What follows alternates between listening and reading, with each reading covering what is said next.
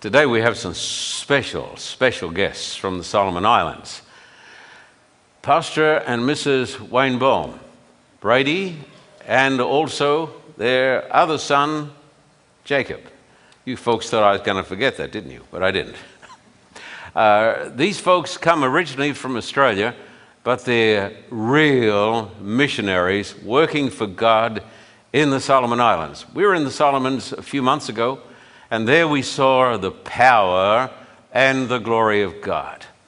And they're going to tell you the amazing story and also what's happened since we left. So you're going to meet them, real missionaries today from the Solomon Islands.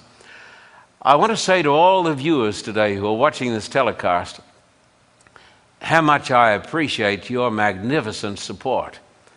That great campaign in Honiara, the Solomon Islands, would never have happened without your support.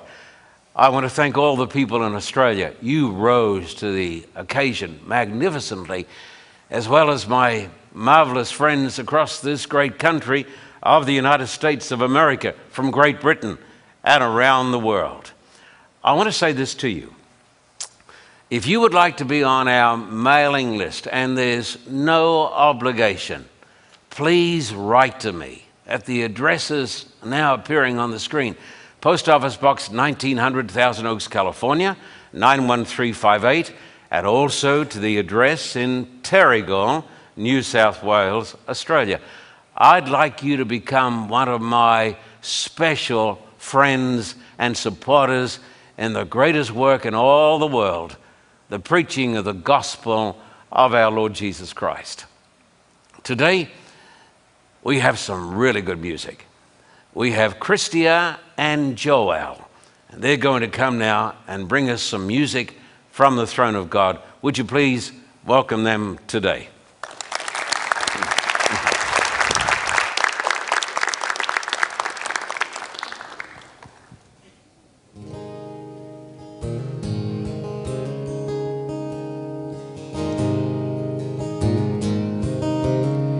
Blessed assurance, Jesus is mine. Oh, what a foretaste of glory divine, heir of salvation, purchased of God. Born of his spirit, washed in his blood. This is my story. This is my song. Praising my Savior all the day long. This is my story. This is my song, praising my Savior all the day long.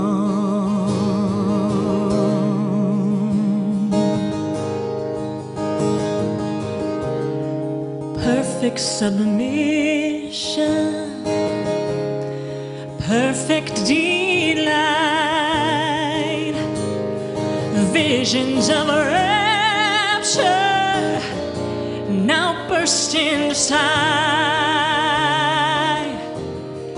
Angels descending, bearing from above echoes of mercy, whispers of love. This is my story. This is my song, praising my Savior all the day long. This is my story. This is my Savior all the day long.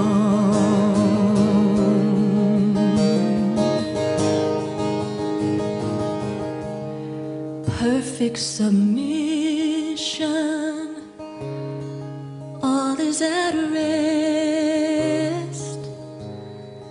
I and my Savior am happy and blessed, watching and waiting, looking above, filled with His goodness, washed in His love.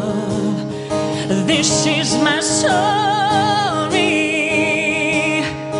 this is my song, praising my Savior all the day long.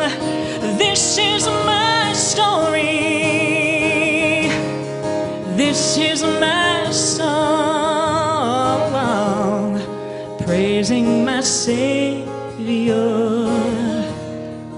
all the day long, all the day long.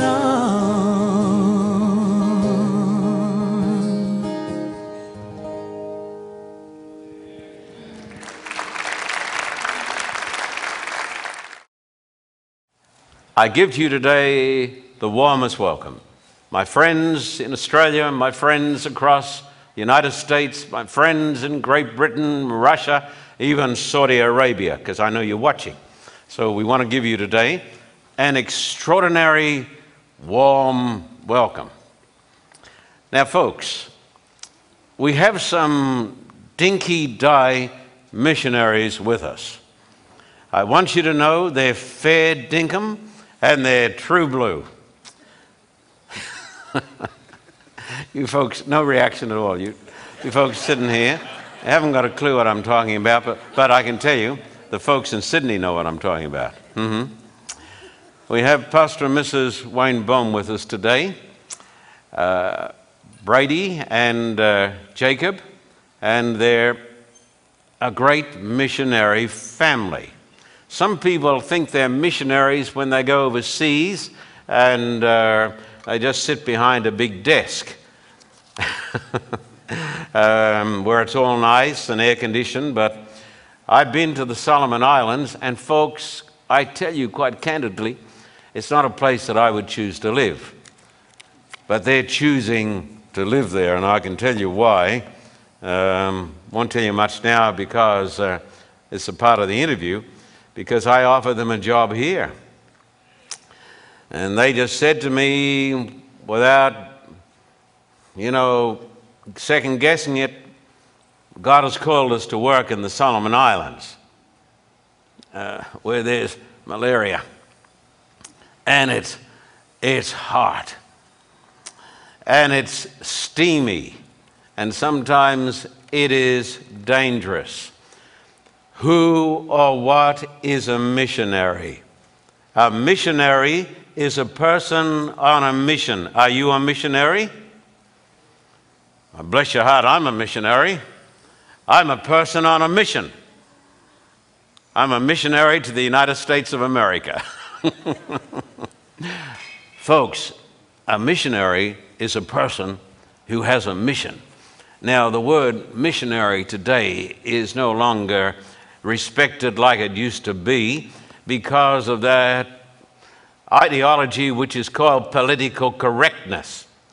People associate missionaries with colonialism, so be it. Jesus was a missionary, and all the great saints of the Bible, all of them were missionaries. Come over here to First Corinthians chapter twelve, and I'm going to give you a little bit of theology that may shake you up a little bit. I sincerely hope it will. First Corinthians chapter twelve, and I want to say this to all of my friends in the ministry who are watching this program. I want to say to you, I guarantee, well, I shouldn't say that, but I don't think that possibly you've studied this text. I think possibly you, you've never got the implications of this text. So please have a look at this. First Corinthians chapter twelve, verse twenty-seven and onwards. Have you got it? Now you are the body of Christ. This is the church. Each one of you is a part of it. You'd never guess it, would you? With some folks, you'd never guess it. You never guessed they were a part of the church. I say to people, what would the church be like if everybody was like you, brother? If everybody was like you, sister, and you came to church at half past eleven, what would the church be like? What would be the church? What would the church be like if everybody gave the same amount in offerings that you give? Well, you say, well, possibly there wouldn't be a church. But notice what it says here. Now, you are the body of Christ, and each of you is a part of it. And in the church, God. Now, notice the word God, because God is in charge of the church, not a bunch of people.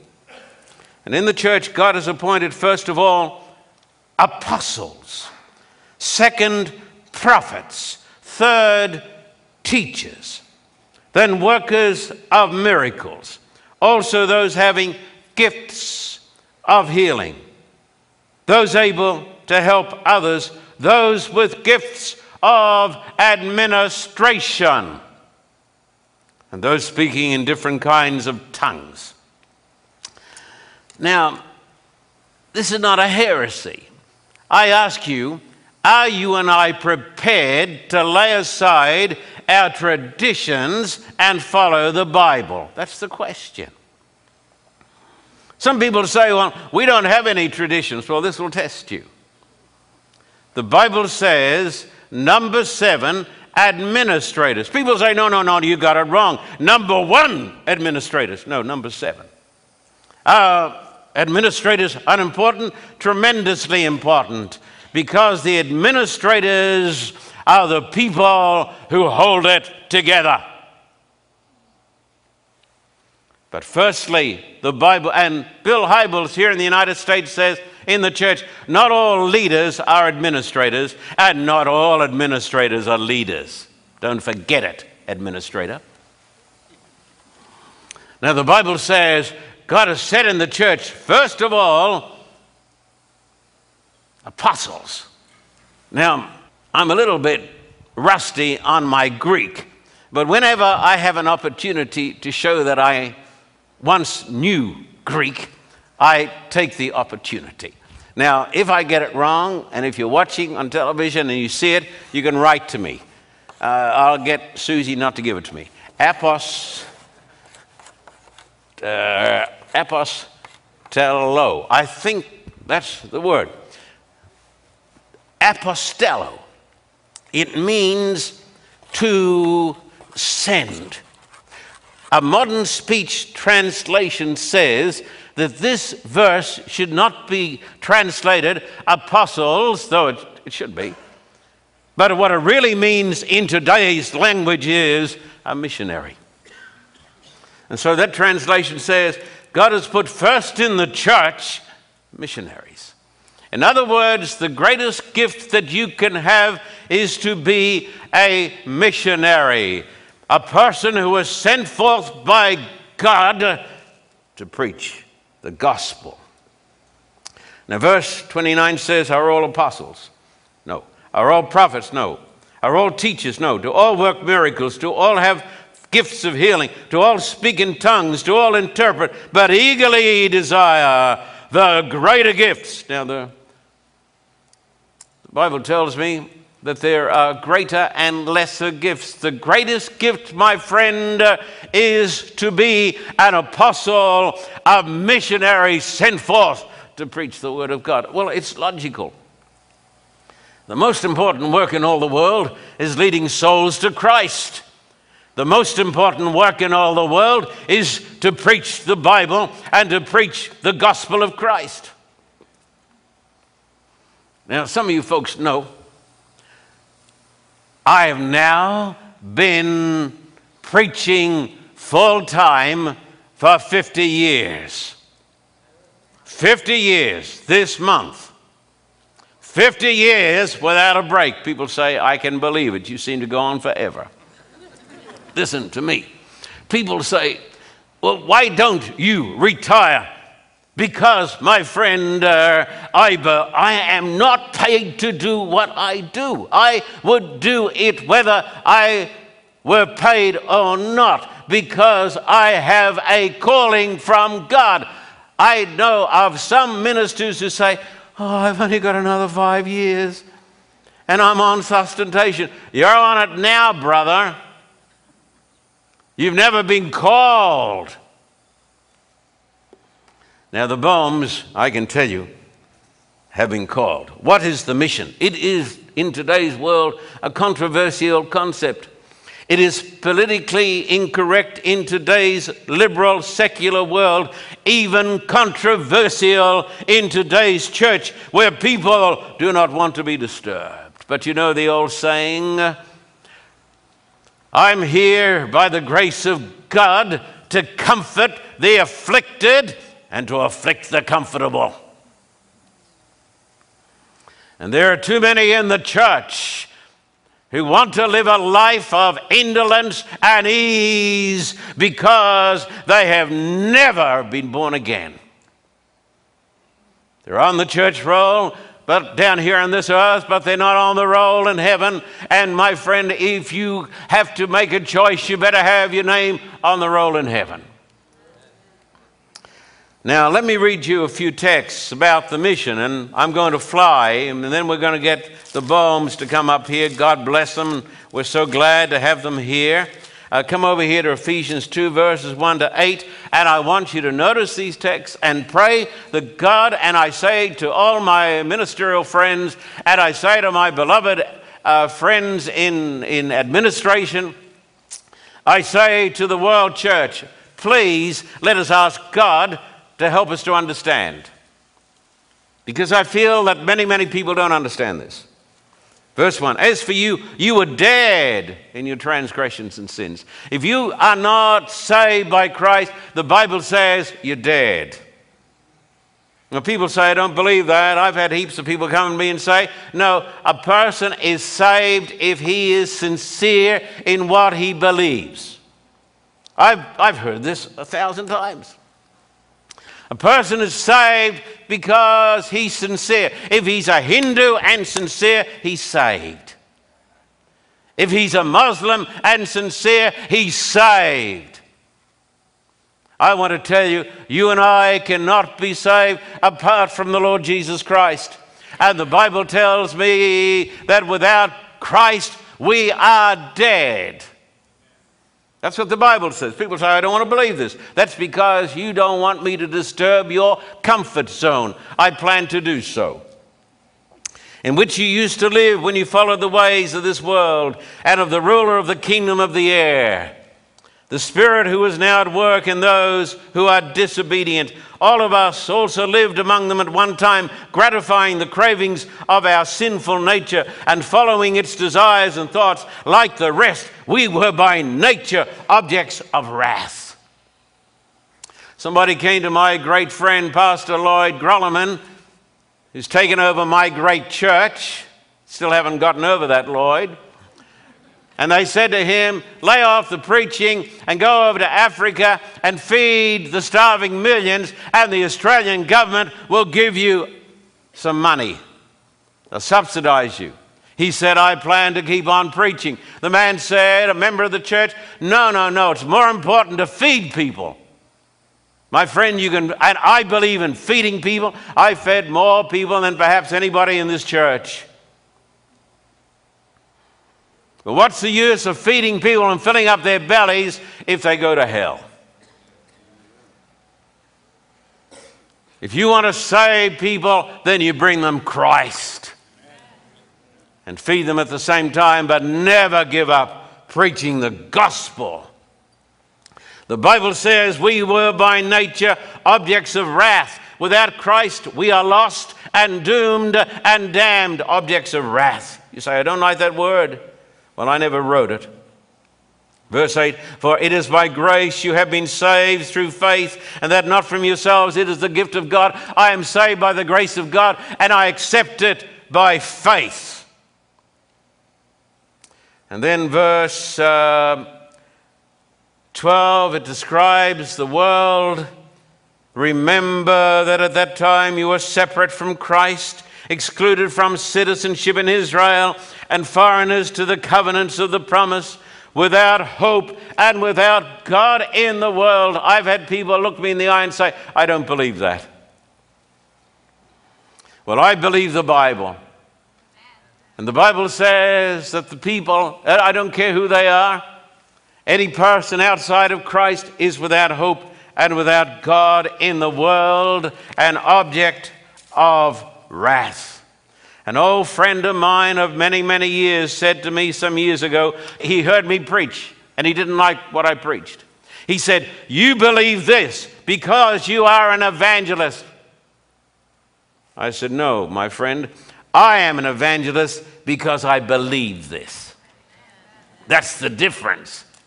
He said, oh no, you, you, you just believe it because that's what you do, my friend. Come alive. I'm an evangelist because I believe these texts. Otherwise, I'd be sitting over in Taranora watching my beautiful grass grow, or sitting on the beach at Coolangatta, whistling to the seagulls. I believe it. Look at Acts chapter four and verse twelve. That is why we run evangelistic campaigns around the world. People say, we don't understand why you do it. Well, you, it's because you don't understand the gospel. Acts four verse twelve, salvation is found in no one else, for there is no other name under heaven given to men by which we must be saved. It is Jesus only. Amen. And we're not going to turn up this text, but it's found in Acts sixteen, in verse thirty to thirty-four, those of you who are taking notes, the question is asked, what must I do to be saved? What does it say? What did Paul say? Believe on the Lord Jesus Christ and you will be saved. I am saved when I come to Christ and I believe on his name. That's how I'm saved. And so when I run an evangelistic campaign, my great driving force is to get men and women to believe on the Lord Jesus Christ. Come over here to the words of our blessed Lord, Luke twenty-four, Matthew, Mark, Luke, chapter twenty-four, verse forty-five. Then he opened their minds so they could understand the scriptures. That's what we need. We need God to open our minds. That maybe is what you need, my friend. So he opened their minds. He's talking to the church here, to the church members, the disciples. He told them, this is what is written, that Christ will suffer and rise from the dead, and on the third day, on the third day, and repentance and forgiveness of sins will be preached in his name to all nations, beginning at Jerusalem. You are witnesses of these things. The Bible tells me it is, look at me, it is the purpose of the church that the message of Christ is a message of a crucified Christ, the message of a risen Christ, the message of a soon coming Christ. This message will be preached to the world and people will repent of their sins and come to God. People say that doesn't sound like the church today. No, it's not, at least in this part of the world. The church is not called to be a cozy, semi-sophisticated club of people who don't want to be disturbed. It is called to be missionaries. Now that is why some people find it incomprehensible. They say, why, why is, is going after Russia again? So, yeah, that'll be number forty-one times. forty-first time when I go next. This is why we've gone to Russia and seen thousands and thousands, even hundreds of thousands, come to Christ. Why we've gone to Ukraine. It's not over yet over there. Why we've gone to Ukraine and the Philippines and Africa and India and the Solomon Islands. These, look at these crowds They say it doesn't work anymore. It doesn't work for them, does it? Look at India. India. Uh, the Solomon Islands. And it would happen here in America and in Australia if we put our money where it ought to go, into the preaching of the gospel of Christ, and if we had faith in God. So many people say, and that is why we hired the Sydney Opera House and ran meetings there every Saturday afternoon and often in the evenings for five months. People said, couldn't happen. How do those people expect to be saved when they don't have any faith? A leader is an apostle. An apostle is not called to stop it happening. He is called to make it happen. Never forget it. A leader gets it done. He doesn't give you a million reasons why he doesn't have any money. Jesus was talking to Peter and the disciples, and he said these words, "I give you the keys of the kingdom. Whatever you bind on earth will be bound in heaven. Whatever you loose on earth will be loosed in heaven." On another occasion, our blessed Lord said, "You've taken away the key of knowledge." What are these keys? The key is the gospel. It is the knowledge of the gospel that opens the door to paradise. And as I preach here today, I tell you in the name of God, I have the keys of the kingdom. And if you've been called by God, and everybody has, if you've been called to be a missionary, then what are you doing with the keys? Now, I want to be a Bible Christian. If you believe this great truth that I'm telling today, and if you help share it, you are a missionary. And today it is my honor, because I consider it an honor to have with us some real missionaries. Would you please welcome, from the Solomon Islands, Pastor and Missus Boehm, Jacob and Brady. Nice to see you. Nice to see you. How you doing, partner? Mm-hmm. Good to see you. Now I'm going to use this microphone. Um, you see these two men over here? They are the assistant managers of the Great Solomon Islands Campaign. I'm telling you. Yeah. I put them on the payroll. These two men are the assistant managers, and I told them while they're here, they're in charge of everything they can see. In charge of the television. My assistant managers. But too bad it, for you guys, it's a Sabbath, because today you're not going to get paid. Now, uh, Pastor Boehm, tell me a little bit about the Solomon Islands. Solomon Islands is located four, about four hours off the coast of Australia, north, northeast. It's hot and it's humid. Um, how do you like living in the Solomons? It's hot and it's humid.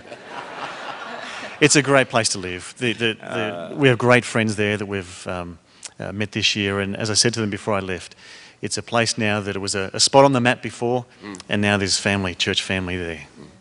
Uh, Missus Boehm, where were you folks living before you went to the South? Now, you were a member of my church at Wahroonga, isn't that right? Uh, weren't they good days? Now, wait on. You where were you living before you were called to the Solomons? We were in Tasmania, right down the bottom of Australia.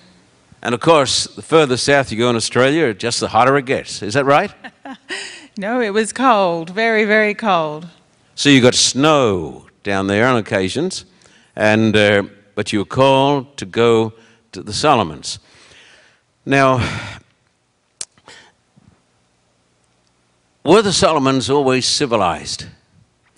hasn't always been the case. Back in the eighteen hundreds, early nineteen hundreds, uh, full of um, heathenism, um, occult worship, devil worship, uh, cannibalism. So there's been a real transformation that's taken place over the last one hundred years. Tell me about uh, the cannibalism. Did these folks, and we had, you know, vast numbers of them come to the meetings, and I thought, what beautiful people they are, but their ancestors, only back a few years, were eating people. Mm. I was reading through the diaries of my grandfather a number of, or back twelve months ago, and he was recounting stories where they would go into particular villages and they would eye off the, the carved muscles of, of them as they walked in, um, because that was the best part to eat.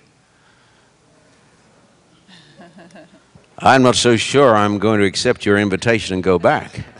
Um, that was one hundred years ago.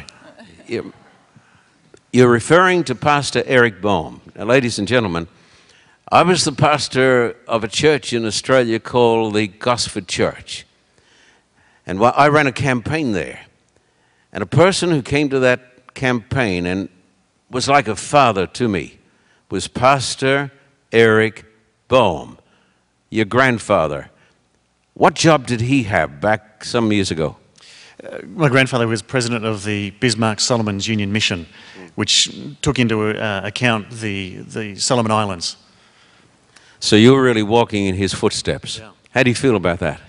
Incredible honour to be working there in, in that, that position. And, and we hear stories now of, of what um, our grandfather did in that particular place, people he met, people that, that knew him.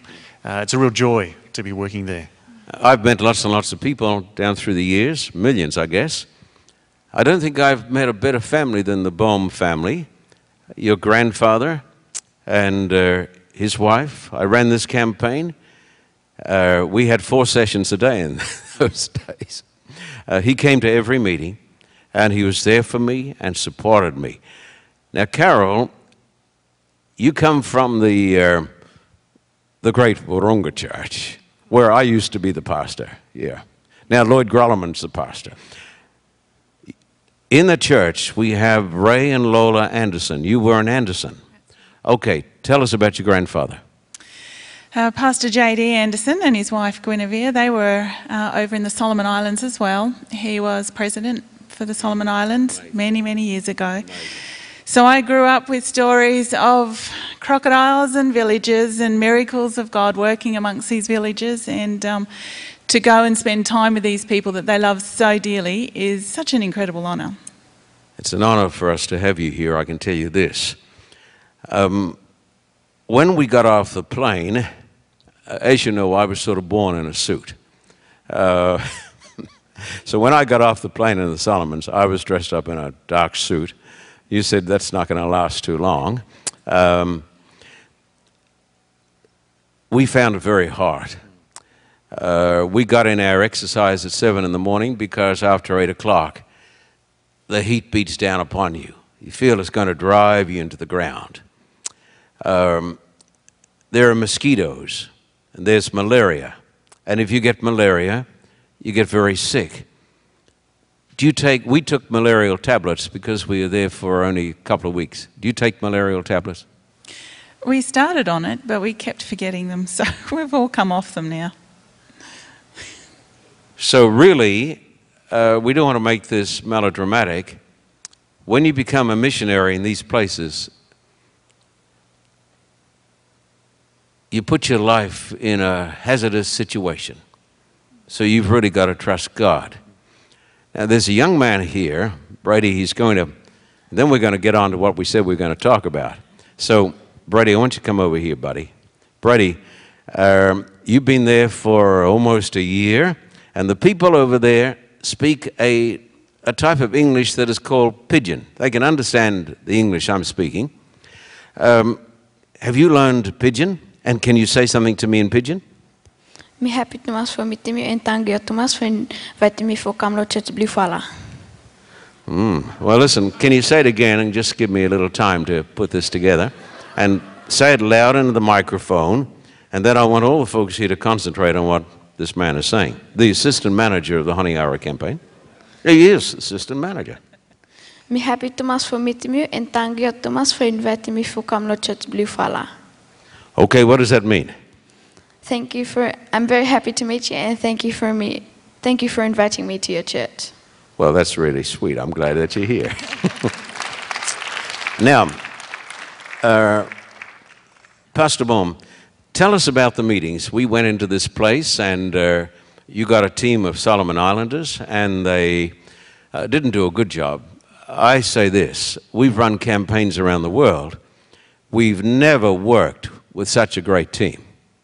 We are personally proud of you because you put together such an amazing team. I want to say to the folks watching in Australia, you ought to support these people. You ought to send them offerings. You ought to support them because they're ambassadors for Christ. They're real missionaries.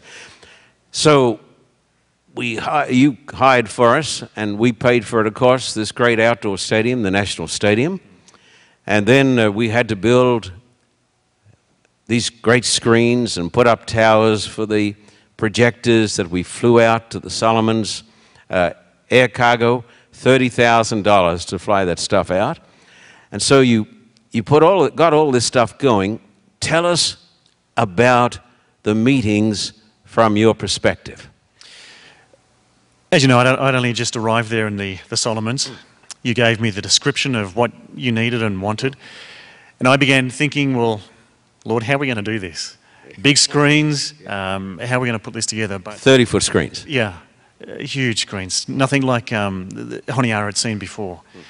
And so we started bringing this team of people together, and the Lord has really blessed us with a, a fantastic team over there of builders, of, of um, carpenters, of, of handymen. And they started building all of these things according to the, the designs that had been given. Yeah. And uh, it wasn't too long that the things started to go up and take shape, and, and were there ready for, for your arrival. Tell us about, uh, from your perspective, uh, Carol, who was baptized during my stay. What church was it again? Wahroonga Church, that's right. Now, uh, tell us from your perspective about the meetings. It, it blew our mind, Pastor Carter. We just were not prepared. You could not prepare yourself for what we went through. Um, we knew there would be big crowds. We knew that the screens, we saw the screens going up and things like that, so that alone was exciting enough. But to turn up there and, and see, I've never seen thirty thousand people come to hear the Word of God before. I've, I've never seen responses to altar calls, and it, it just completely, it was life-changing for us, not only them, for us as well. Tell us about the altar calls from your perspective. You're the president of the mission there, uh, not only an administrator, but an apostle. Uh, tell us about the, the altar calls when I invited the people to come down the front. There was extraordinary to witness. There were just, uh, started off with a trickle of people started coming down the front, and then that trickle start, started into a, a flood of people that, that came through of, of one thousand, two thousand, three thousand, four thousand people that would come uh, down to the front. It was interesting, one night there was, I was standing up the back of the, the, uh, the soccer field, and I witnessed there was uh, four young men that were um, responding or were, were in a line. And as they, you, you made the appeal for them to come forward, it was a long way down the back of the, the soccer stadium, so they didn't come down the front. But there was one of them that, that put their hand up and responded to the call. And I watched the other three boys as they watched their friend commit his life to the Lord. And there was a little bit of ribbing, there was a little bit of, you know, jibing of, as to what took place. But this young man continued to have his hand raised in a commitment to follow Jesus. And it just gave, that was one so, small story of what I saw of those thousands that, that came forward each night to commit their lives to Christ. Uh, I've never spoken to such a good audience, um, or a better audience, I should say this. Uh, the people were totally uh, uh, attentive. Uh, You couldn't hear a sound, even the cry of a baby. And there must have been thousands of babies. Uh, Carol, do you remember the night when uh, I preached on, it was a double session. We had two sessions that night. And the first one was on the state of the dead. And the second meeting was on spiritism. Remember that meeting? What happened? Well, you warned us at the beginning of that meeting uh, to be ready for anything. Uh, we knew that there were there were spiritual beings not happy that you were about to preach the message that you were presenting. And so we were, we battened down the hatches, ready for pretty much anything.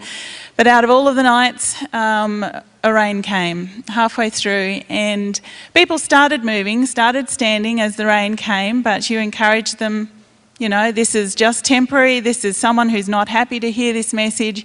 And so they stayed, and I have never seen thirty-three thousand people stood there in the rain and listened to that really powerful message. Uh, that was the power of God. I remember after the soloist sang, Sharon sang, I announced, now the second part of the program is on spiritism. And then the rain started to hit. And I got I got soaking wet, and there was water everywhere. Uh, somebody told me later that maybe fifty to one hundred people got up and left, mothers, but never left the place altogether. They went where they could get some shelter. But the rest of the people sat there, never moved, and we got soaking wet together. It was a demonstration of the power of God. And when we had that altar call, that was our greatest altar call. We had about ten thousand people come forward for Christ to renounce the works of darkness.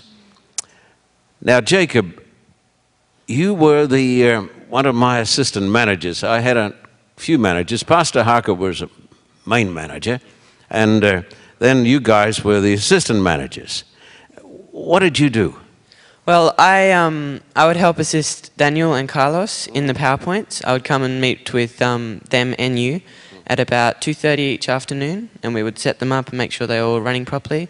When we arrived at the stadium, I would take the, um, the covers off the projectors and then start them up, and then I would help run the PowerPoints during the, um, the actual program, and then I would pack them up at the end of the day. Now, never think these guys don't know a lot about computers. This young guy here, he knows even more than I do about computers, folks.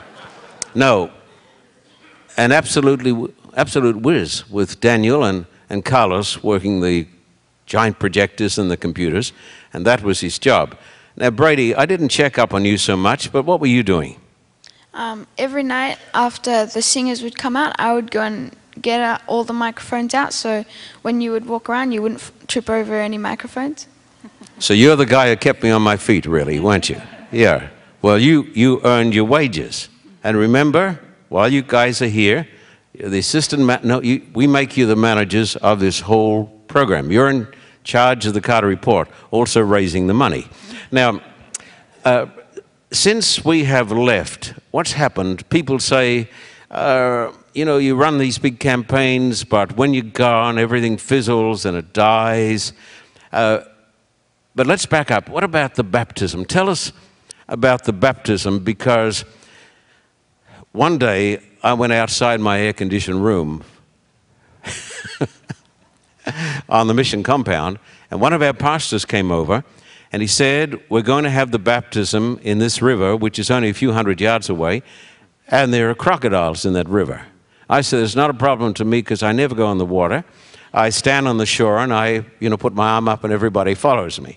But tell us about the baptism. We had a great Sabbath morning meeting. Tell us about the Sabbath morning meeting, and then tell us about the baptism when you baptized your son. We had the, the Sabbath morning meeting about twelve, ten to twelve thousand people for the, the morning service. How many in church? ten to twelve thousand. Mm-hmm. And then from there, we had a, a great time of worship. Betty Karma Choir, a hundred-voice choir, sang a, a great song. Beautiful, beautiful. Moved us. Some of our folks actually stood up, you know? We were really blessed. And then from the, the program, we, we headed then down to the Lunga River. And uh, the Lunga River, we've driven over that many times, and, and uh, that's where our local car wash is. And uh, from, from that point, we just the, the crowds went to the, the banks, the, the rivers, the shores, everywhere they could uh, find a, a position. And there we conducted the baptism of five hundred twenty-four precious saints. And there have been baptisms since then? There's a passage in the book of Acts that you haven't referred to this morning. Uh-huh. And it says that then the Lord added to their number daily those that were being saved. And that has continued to take place after the, the campaign. We've had baptisms right around the islands. We had people that were held up their mobile phones to the speaker towers in the... Listen to this. Listen to this. some some people from faraway islands that had travelled maybe two, three, four days to arrive and mm. had left their family at at, um, at their home village. And so they would record the message on the, the mobile phone and uh, send that back to their own village. In fact, there was one particular occasion where you were talking on heaven, and our pastors actually heard this. Uh, you were talking on heaven and you took a, a short pause during the uh, to take a breath, and there was another voice that came in and, and, and said, "There's nothing there." And this was Satan using this medium to try and discourage, try to destroy the, the message that you had been speaking on that night. And that was something that was, was being recorded to play to the, the villagers back home. So extraordinary what people were doing, um, not only travelling to get to the meetings and uh, and listen to the, the program, but what they would do to send the message back home. And so now the, the message and the baptisms that have continued to happen since the particular program, there are villagers that are, are ringing uh, me and saying, "Pastor, we, we, we're now an Adventist church. We want to be included in, in all the, the things that the church does." And so that passage in the book of Acts is is truly a, a, a passage that describes what is still taking place in the Solomon Islands. Uh, this is extraordinary. Um,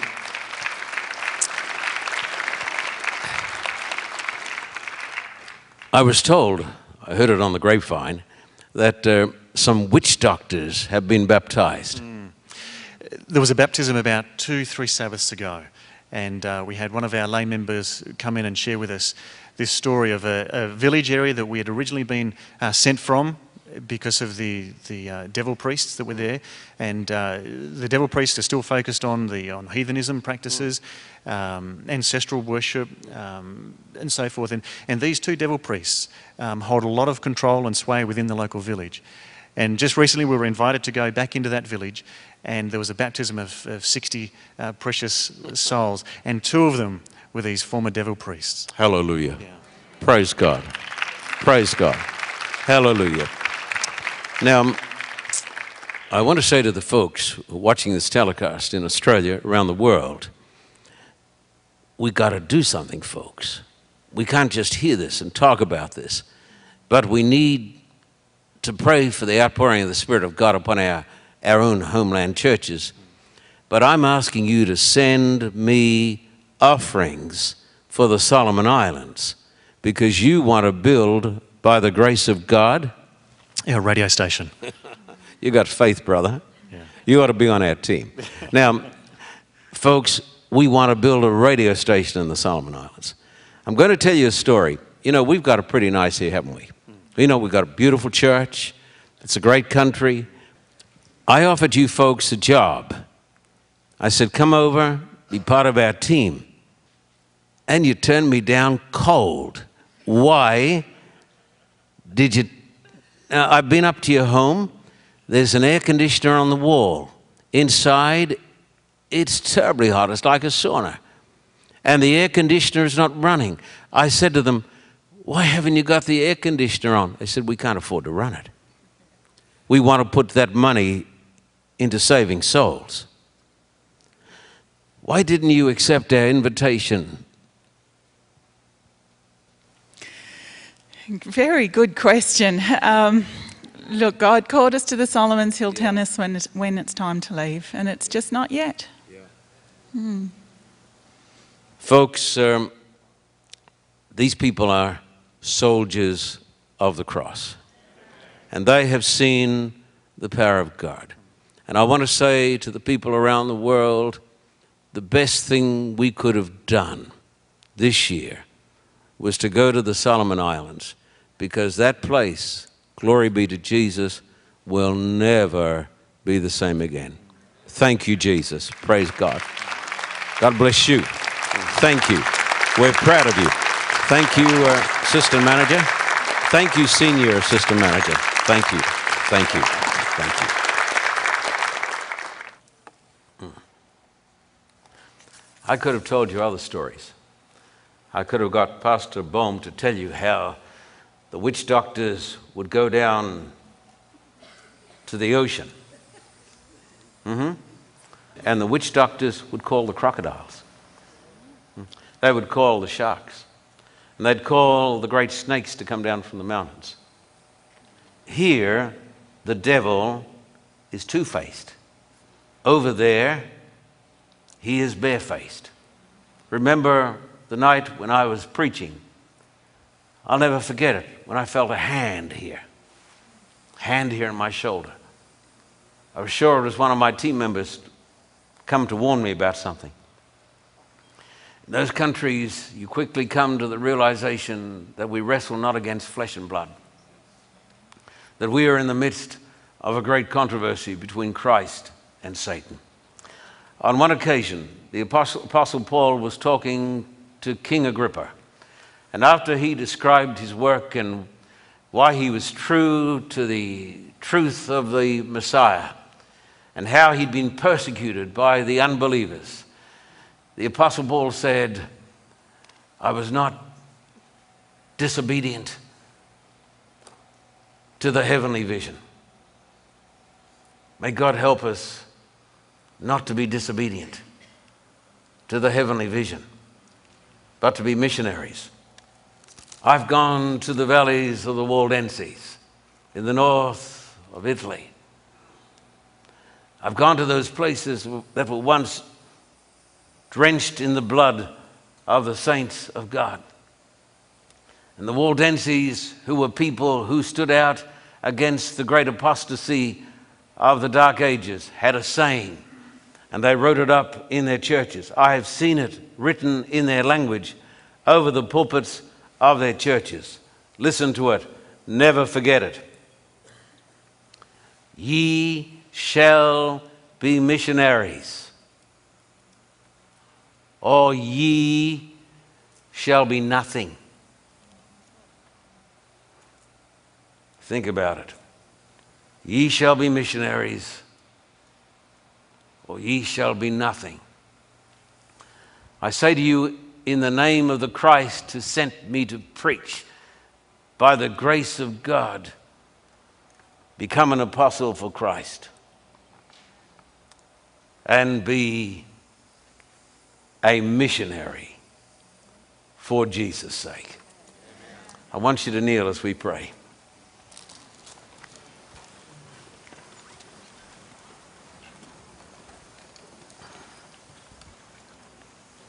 Were you blessed here today, folks?